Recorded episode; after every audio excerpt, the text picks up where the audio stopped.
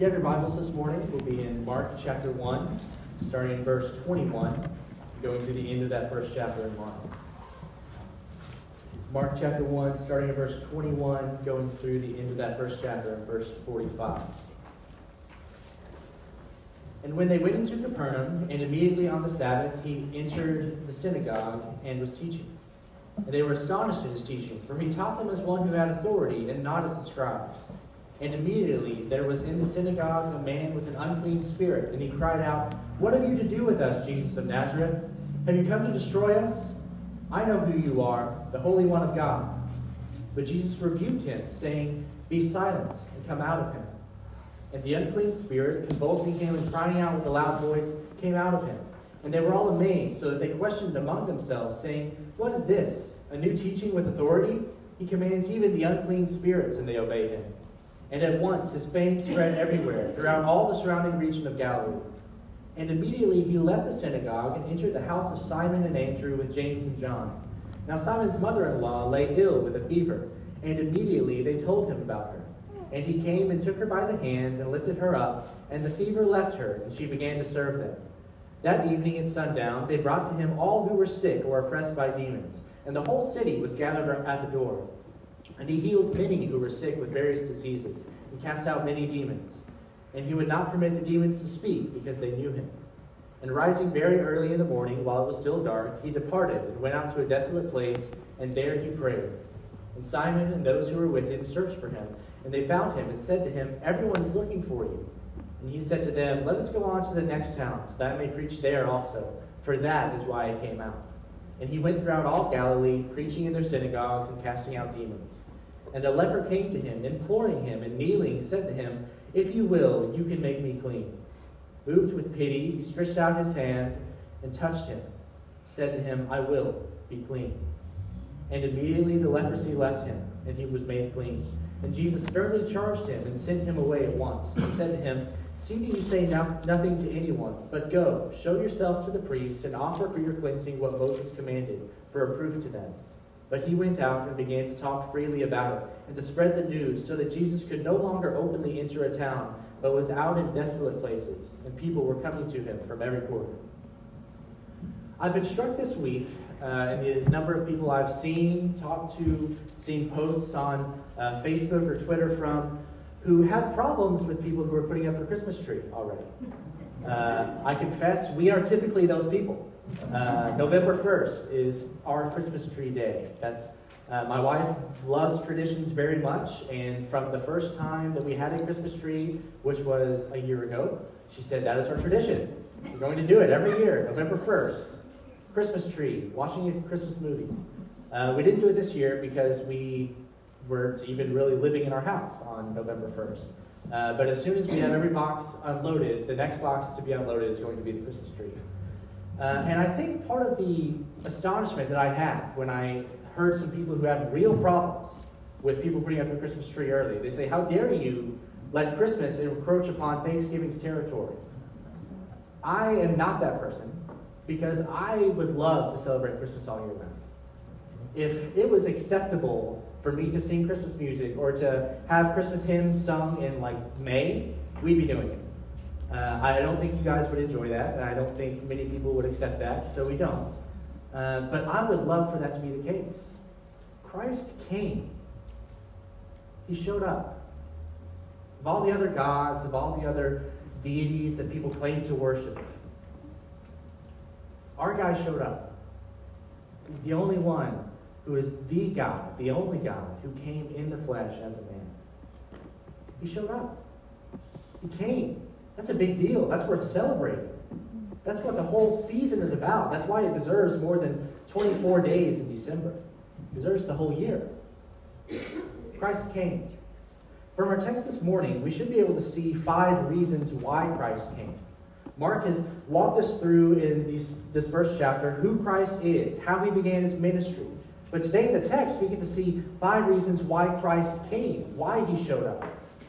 Christ came, first of all, to teach with authority. Here in the beginning, verse 21. And they went into Capernaum, and immediately on the Sabbath, he entered the synagogue and was teaching. So Christ came to teach with authority, which we'll see in verse 22, But he is the teacher. That's a noun, a name that is given to him over and over in the Gospels. He is the teacher. They call him rabbi, teacher. He's a teacher. That was the first thing he did. Immediately on the Sabbath, he entered the synagogue and he was teaching. So he must have something to teach us. If he is the teacher, if that is who he is, that's what he does, then we have something to learn from him. So often, I think we walk in these doors, particularly on a Sunday morning, and everything's just kind of old hat. Everything is exactly as we expected it to be. We think, I know the people, I know the songs, I know what that guy's going to say. What time are we going to go to lunch? That's the one thing that very. But Christ has something to teach us. We have something to learn. That should be our expectation when we come in. Not that there's something new every week, but that you learn the same old things every week. You hear them anew. You hear the gospel of Jesus Christ proclaimed to you. You hear it, you receive it, you internalize it, and then you go out throughout the rest of your week and you live it out. That's what you're supposed to do when you come in these doors. Christ is the teacher. He has something to teach us, He has something to teach you. So we have something that we can learn from Him. Not only is He a teacher, but He's a the teacher, and He teaches with authority in verse 22. They were astonished at His teaching, for He taught them as one who had authority and not as the scribes. Again in verse 27, they were all amazed. So they question among themselves, saying, What is this? A new teaching with authority? He commands even the unclean spirits, and they obey him. His teaching, what makes it so different, is that it is authoritative. When he speaks, that is truth through and through. That is how it is. Just as when he said in the beginning, Let there be light, there was light. He speaks, and it has immediate and real effect. So we should know that. We should hear that, and we should speak the words of Christ and trust that they are going to have their immediate effect. Isaiah 55, verses 10 to 11, verses you've probably heard before. For as the rain and the snow come down from heaven and do not return there, but water the earth, making it bring forth and sprout, giving seed to the sower and bread to the eater, so shall my word be that goes out from my mouth. It shall not return to me empty, but it shall accomplish that which I purpose, and shall succeed in the thing for which I sent it. When Christ speaks, it has effect. And Christ has spoken to you in this book. It has effect. It will have effect. When Christ speaks, things happen. So hear his words. Listen to him. Let him speak to you through this text this morning. Listen to what Christ is saying through this text. Let him speak to you and let the words have their immediate effect. I find whenever I read Scripture, whenever I think about the words of Christ, that I should think of the words of Scripture more than I often do. I should speak the words of Scripture more than I often do. I find myself every time I'm defending myself, when I'm debating, when I'm thinking through something, I wish that I had more Scripture to bring to it. I wish that I had more scriptural thoughts to speak into it. Because the words of Christ are where the power are, that's where the authority is. And I would guess that that's true of you as well. Christ's teaching is authoritative. And it's different from man's because it is authoritative. His teaching, his authority is fundamentally different from what any man can say or do. See, me right now, preaching to you, I have some authority. A little. I do have authority. I'm the pastor of this church. I've been called by God into his service. I was recognized by you, the church, as one who meets the pastoral qualifications from Scripture, and I was chosen by you in God's providence to shepherd you and lead you right now in this time. I do have some authority, just like the scribes had some authority. But my teaching, the words out of my mouth, even right now in this pulpit, they don't carry with them the authority and weight that Christ's words did. Christ's words do. My authority only comes in as much as I speak it out of this book. What I'm teaching to you, the best I can do, is to present the words of God to you as clearly as I possibly can.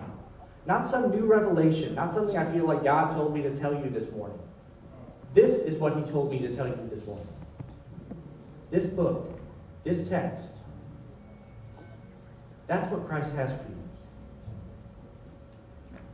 I, the best I can do is open his authoritative, inerrant word and speak the words of Christ to you because this teaching has authority. And this teaching leads to astonishment. Christ teaching his words in this story, in this text, they carry authority and they bring about his ends, and that leads to astonishment in the people. They haven't encountered anything like this before. They were astonished at his teaching, for he taught them as one who had authority, not as the scribes. What is this? A new teaching with authority? He commands even the unclean spirits, and they obey him. They couldn't help but be astonished by his words and his message of salvation from sin through faith and repentance, and by his authority and power, both what he said and who he was. When God speaks, his people listen. So Christ came to teach with authority. But Christ also came to conquer the spiritual forces. It's the second reason in this text that Christ came today. Christ came to conquer the spiritual forces. He's not merely a man, what we can see in verse 23. Immediately there was in the synagogue a man with an unclean spirit, and he cried out, What have you to do with us, Jesus of Nazareth?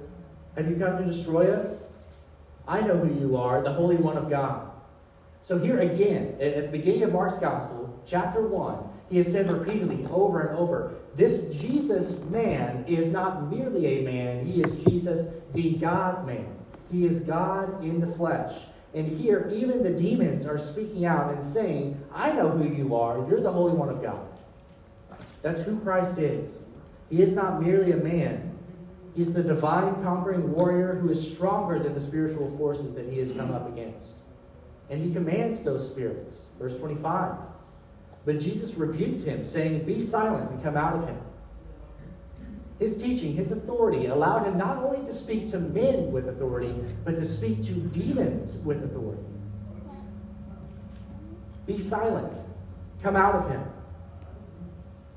Those are the words of Christ. That's what he told the demon. He commands even the evil spirits.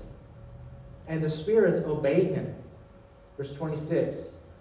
And the unclean spirit, convulsing him and crying out with a loud voice, came out of him.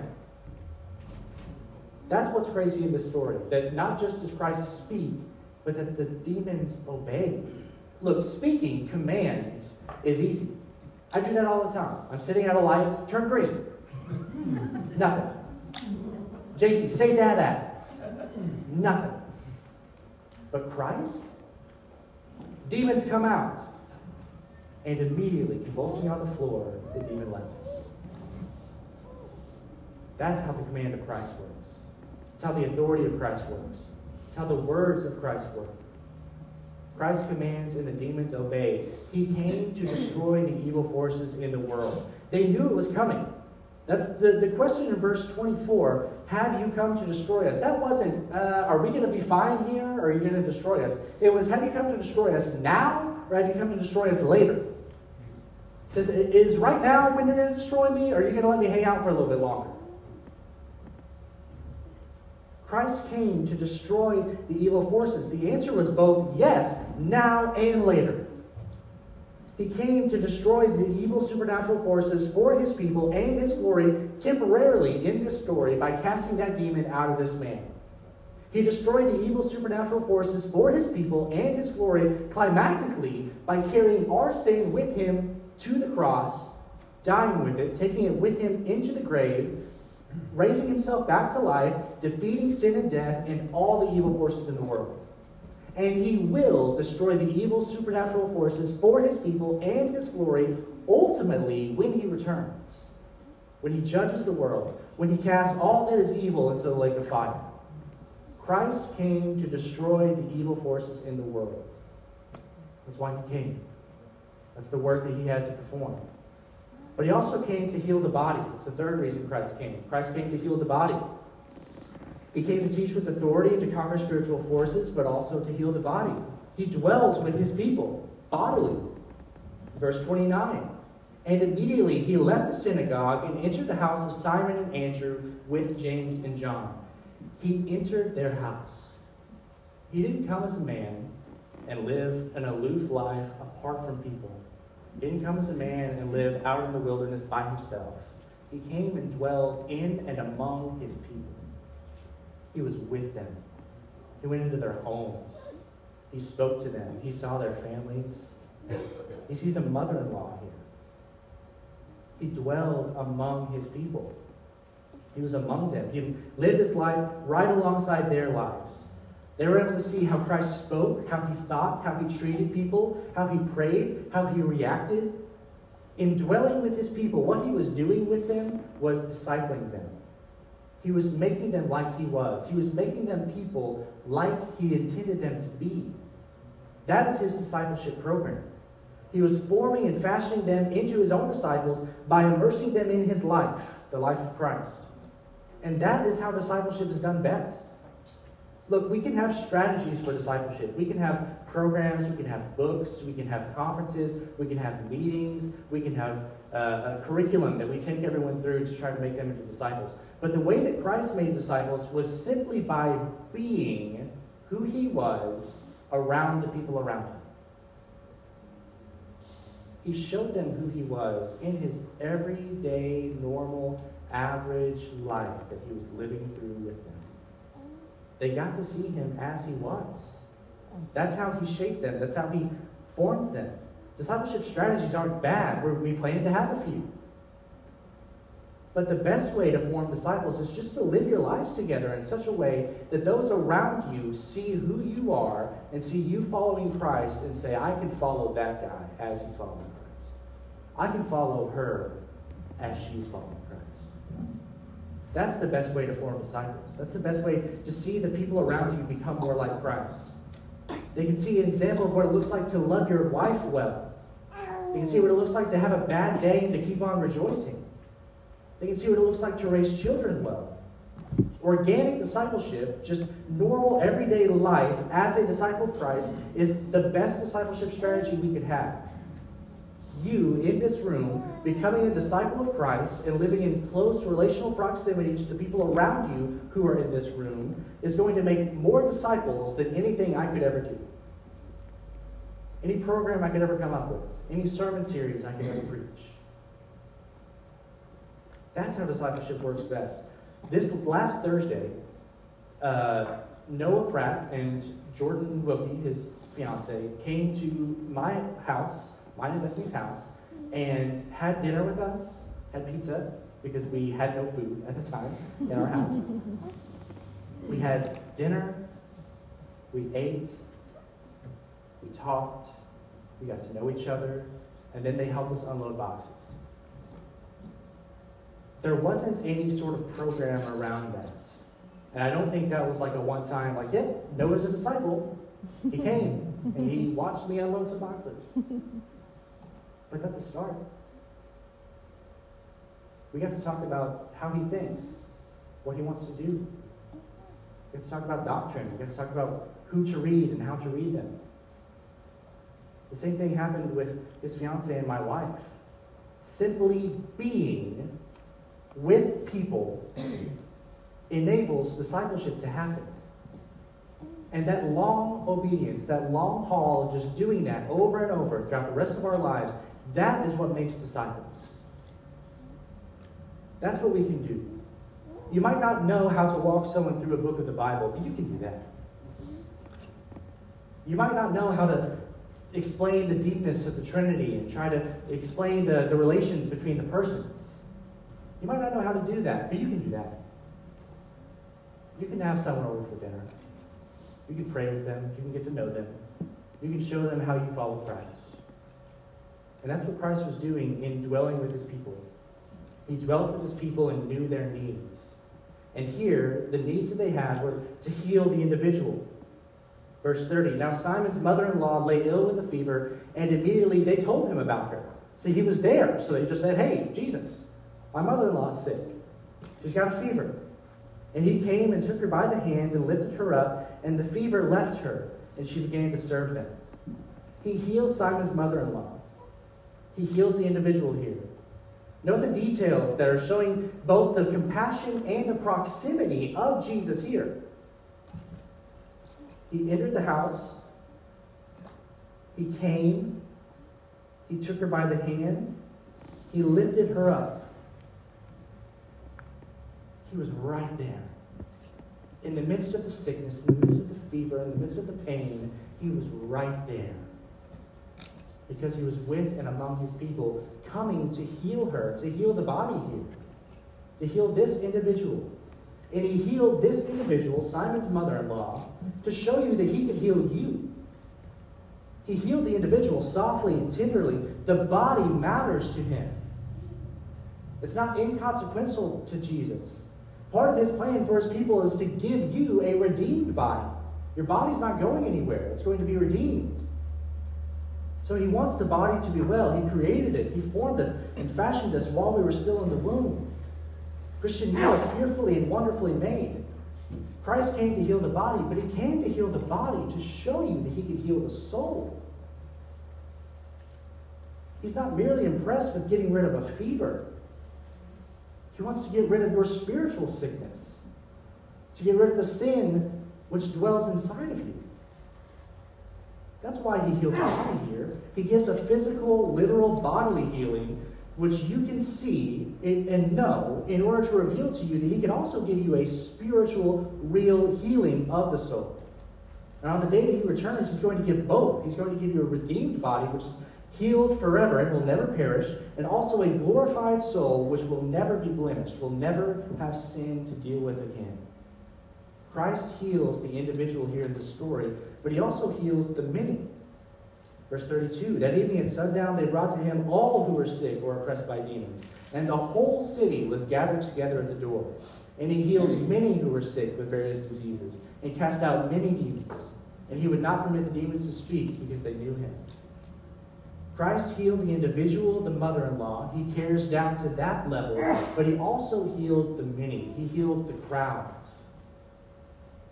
He cares about crowds, he cares about quantity. He healed the many. They brought to him in all who were sick, all oppressed by demons, and he healed them. His power wasn't diminished by the volume of people coming to him. He didn't run out of, just, uh, out of juice as the day went on. He didn't get tired at the end. He didn't say, Well, I've met my quota for today. I've healed enough. They brought to him all, and they were healed. All the sickness they had, he healed it. Christ came to heal the body. But Christ also came to preach the gospel. In fact, that's actually the first and foremost reason Christ came, which we can see here in the text. Christ came to preach the gospel. Rising very early in the morning, while it was still dark, he departed and went out to a desolate place, and there he prayed. See, he's praying here so that he can preach later. If Christ, who is God, is praying to God, then surely we who are not God should also be praying to God. He's praying here so that he can preach. That's specifically what he's doing. That was Christ's practice, so it should be ours, and even more specifically, mine. I have to confess, I don't know that I've prayed for this sermon as much as I should have. Of all the things I do during the week, of all the time I spend in my office, there's not a week that I stand before you and don't think, oh, I probably should have prayed more. I wish I would have spent just a little bit more time praying over this text, a little bit more time praying over this sermon, a little bit more time praying over these words. I always kind of feel that way. No matter how much time I spend in my office praying for this sermon, praying for you, this church, praying over this passage before I stand and preach, I always feel like I should do it more. It was Christ's practice. It should be my practice. What's more, it should be your practice. So, can I ask you, as people in this room, members of this church, to do me a favor, which will also, I think, help you? I would love if you would pray for me. Pray for me as your pastor. Pray for me to fulfill the qualifications of my office. Pray for me to love you well. But even more specifically, pray for this sermon every week as I'm reading, as I'm writing, as I'm preparing, as I'm giving. Pray for this sermon. Pray thou preach the gospel clearly and truly. Thou be prepared in both body, soul, and mind to open God's word and proclaim it to you, his people. I think that if we will all do that, myself included, hopefully as the leader, that you can follow as I follow Christ, I think if we will all do that, that's going to have a huge effect on our Sunday morning gatherings. I think it's going to have a huge effect on the effect of these words on you, Christ people. And uh, to help you out, I think it'll also give you better Sundays. I'm sure you would love to have better Sundays. So please pray for me. That was Christ's practice, it should be ours. He prays so that he can preach, but he also goes so that he can tell. Verse 36 And Simon and those who were with him searched for him, and they found him and said to him, Everyone is looking for you. And he said to them, Let us go on to the next towns, that I may preach there also. He leaves where he is, where the people are already looking for him. Like good marketing, good strategy, the way we would think of it is like, no, people are begging for you here, stay here. He doesn't do that. He prays and then he says, Yeah, I know everyone's looking for me here. Let's go over there. Let's let them go look for me. Let me preach there also. Let us go on to the next town. When Christ heals, when Christ saves, he does not do so for some select few in one specific place, in one specific time, and one specific people. He does it for all. To the crowds, to the next town, whatever that next town may be. I love the people in this room as your pastor. The more I get to know you, the more I love you. Hopefully, I can also grow to love you as a friend a fellow brother in Christ. And this church is known, not only within the church, but also in the community, for having such great fellowship, such great love, such great friendliness, such great community. Some of you have been members of this church together longer than I have been alive. And that's so cool. What a grace of God to give that to you, to give that to us to give you that kind of longevity, that kind of love and care and deep bond with the other people in this room. That's huge. That's rare. That is a gloriously good thing. But in light of that, there's one thing that we can't do. We can't batten down the hatches. We can't shut the doors and say, you know what, this is enough. No more. This is good. I've got all the friends I need right here in this room. New people, you don't, you don't really have to show up. That's fine. Do we know how silly that sounds? You know what? Christ probably has all the worshipers he needs. I, I don't think he needs any more.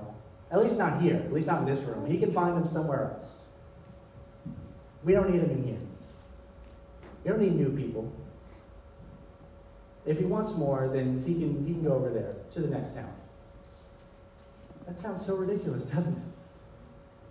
Now, the, the God who is infinitely holy is deserving of all praise, of all worship,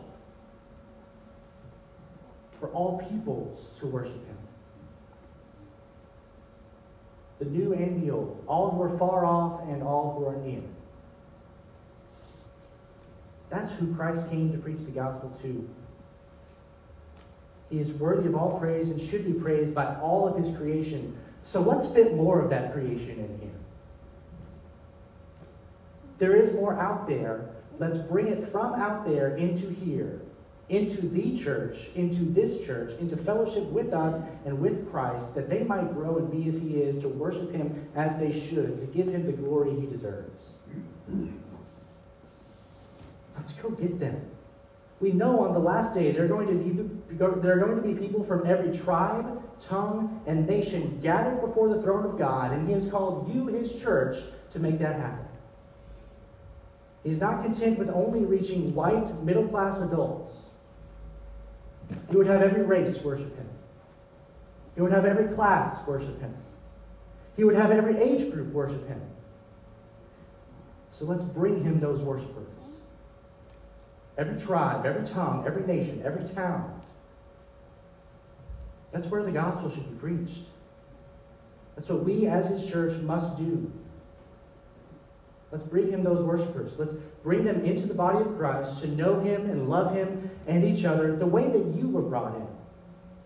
Think about if people beforehand would have said that about you. Like, yeah, I don't really need them here. Think about the effect that would have had on you, not just now, but particularly in eternity.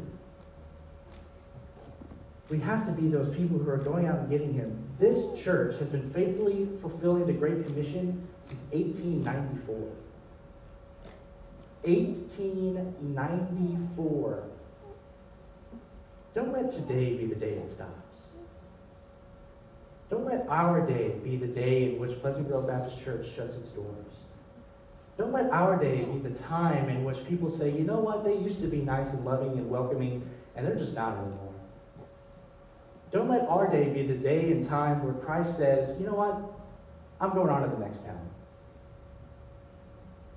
Let the time be here. Let the place be here. Fulfill his great commission. Preach his words.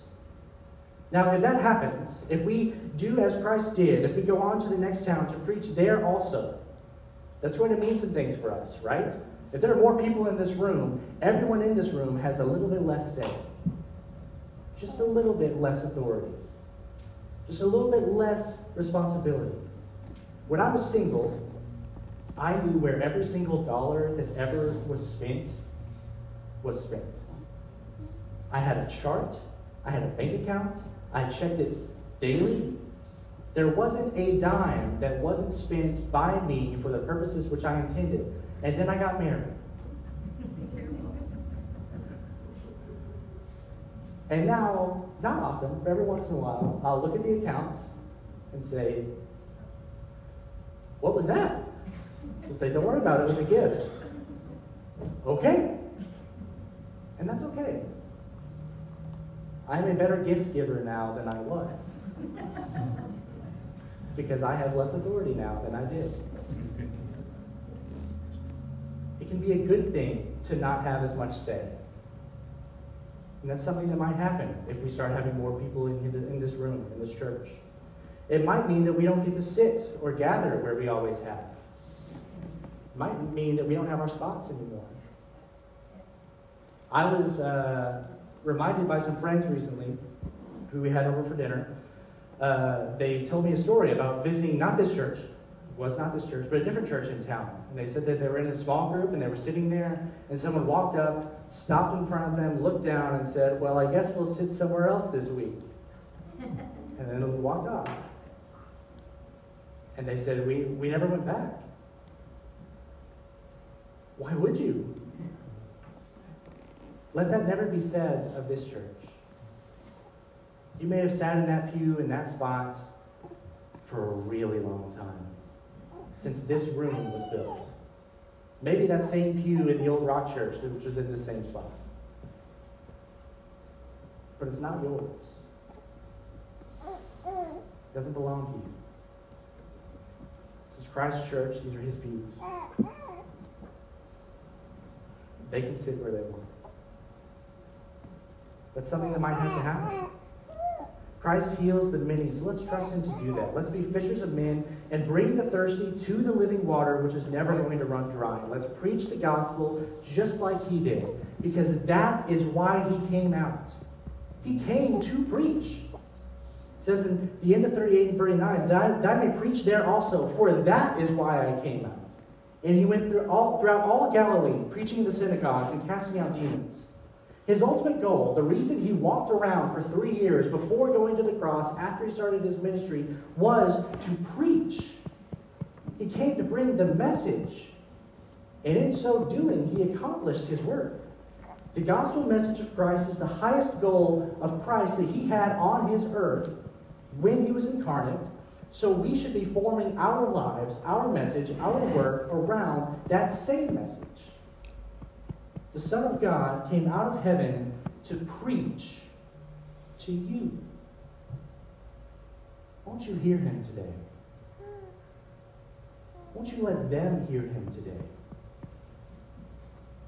Christ came to preach. That's why he came out. That was his focus, that was his work. The fifth reason, the final reason from this text that we'll see why Christ came, was to clean the unclean. He came to make clean the dirty. He came to make the unclean clean. Verse 40 A leper came to him, imploring him, and kneeling said to him, If you will, you can make me clean. See, a leper would have been someone who is not only gross, but also unclean according to the law. Leprosy is a disease that causes the skin, and sometimes even extremities, to just fall off the body. It just rots away from the outside in. It's gross. It's kind of weird to look at. It's not fun to be around. And in this time, in this place, they would have been spiritually, ritually unclean under the law of Moses. Leviticus 13, verses 45 and 46 tells us the, the ramifications of being someone who has leprosy. The leprous person who has the disease shall wear torn clothes and let the hair of his head hang loose, and he shall cover his upper lip and cry out, Unclean, unclean. He shall remain unclean as long as he has the disease. He is unclean. He shall live alone. His dwelling shall be outside the camp. That's who came to Christ.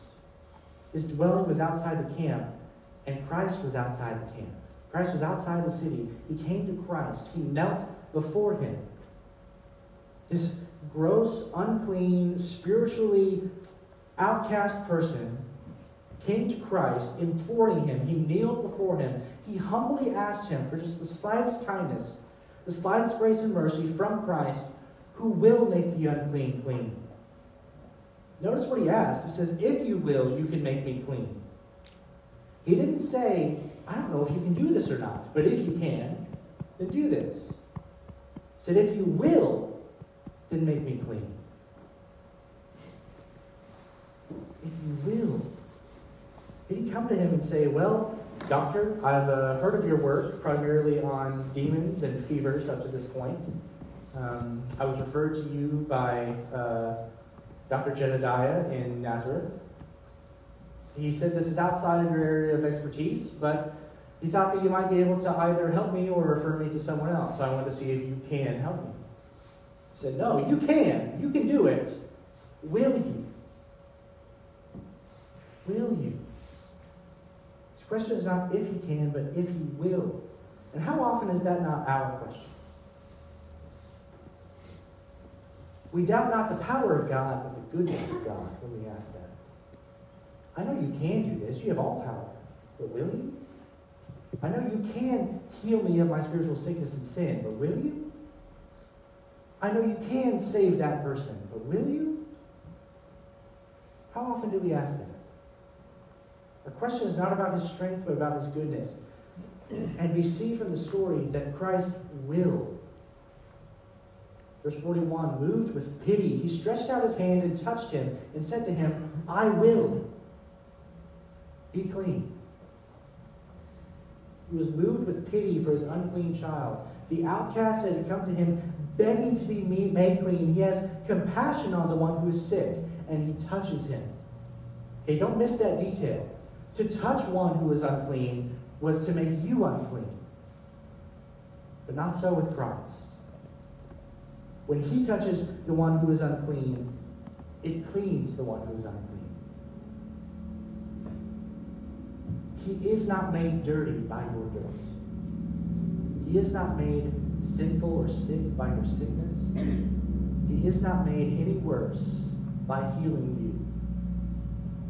But you are made infinitely better. You are made like He is. A touch from Christ can heal all wounds, and a touch from Christ can cleanse every spot, and He will. He's willing to enter into that pain, into that sickness, into that hurt, into that dirt, and to make it clean. He will. And he doesn't just stop there, he continues to care even after he heals. Verses 43 through 45. And Jesus sternly charged him and sent him away at once and said to him, See that you say nothing to anyone, but go, show yourself to the priests, and offer for your cleansing what Moses commanded for a proof to them. He's not done when he heals, he continues to care. After a person was healed from leprosy in the Old Testament, they still had things to do. Even when, the leprosy was gone, they had to come before the priest to make offerings. Leviticus 14, verses 19 and 20.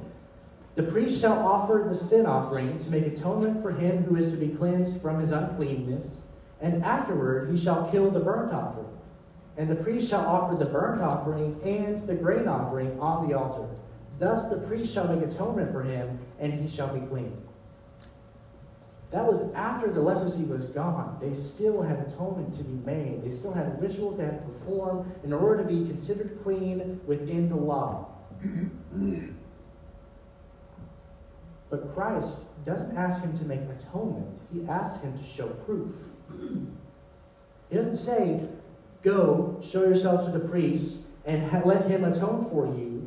Says, Go, show yourself to the priest, and offer for your cleansing what Moses commanded as a proof to them. He says, No, you are clean. I have made you clean.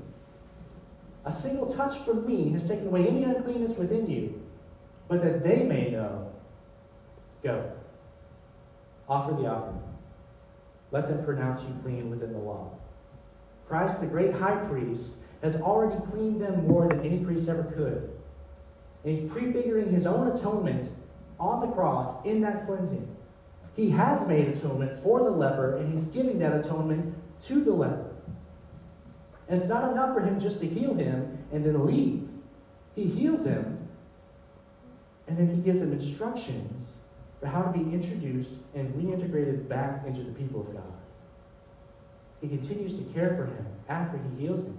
Healing wasn't the end of his involvement. He wants to continue growth and acceptance of the one who was healed. That is the natural form and function of the Christian life. That you are healed and then grow in your acceptance and grace and fellowship within the church for the rest of your life. That Christ who healed you is not merely wanting your healing, but also wanting your acceptance, your growth. He has compassion even after he heals. That's why Christ came. Christ came to teach with authority. He came to conquer the spiritual forces. He came to heal the body. He came to preach the gospel first and foremost, and he, made to, he came to make clean the unclean.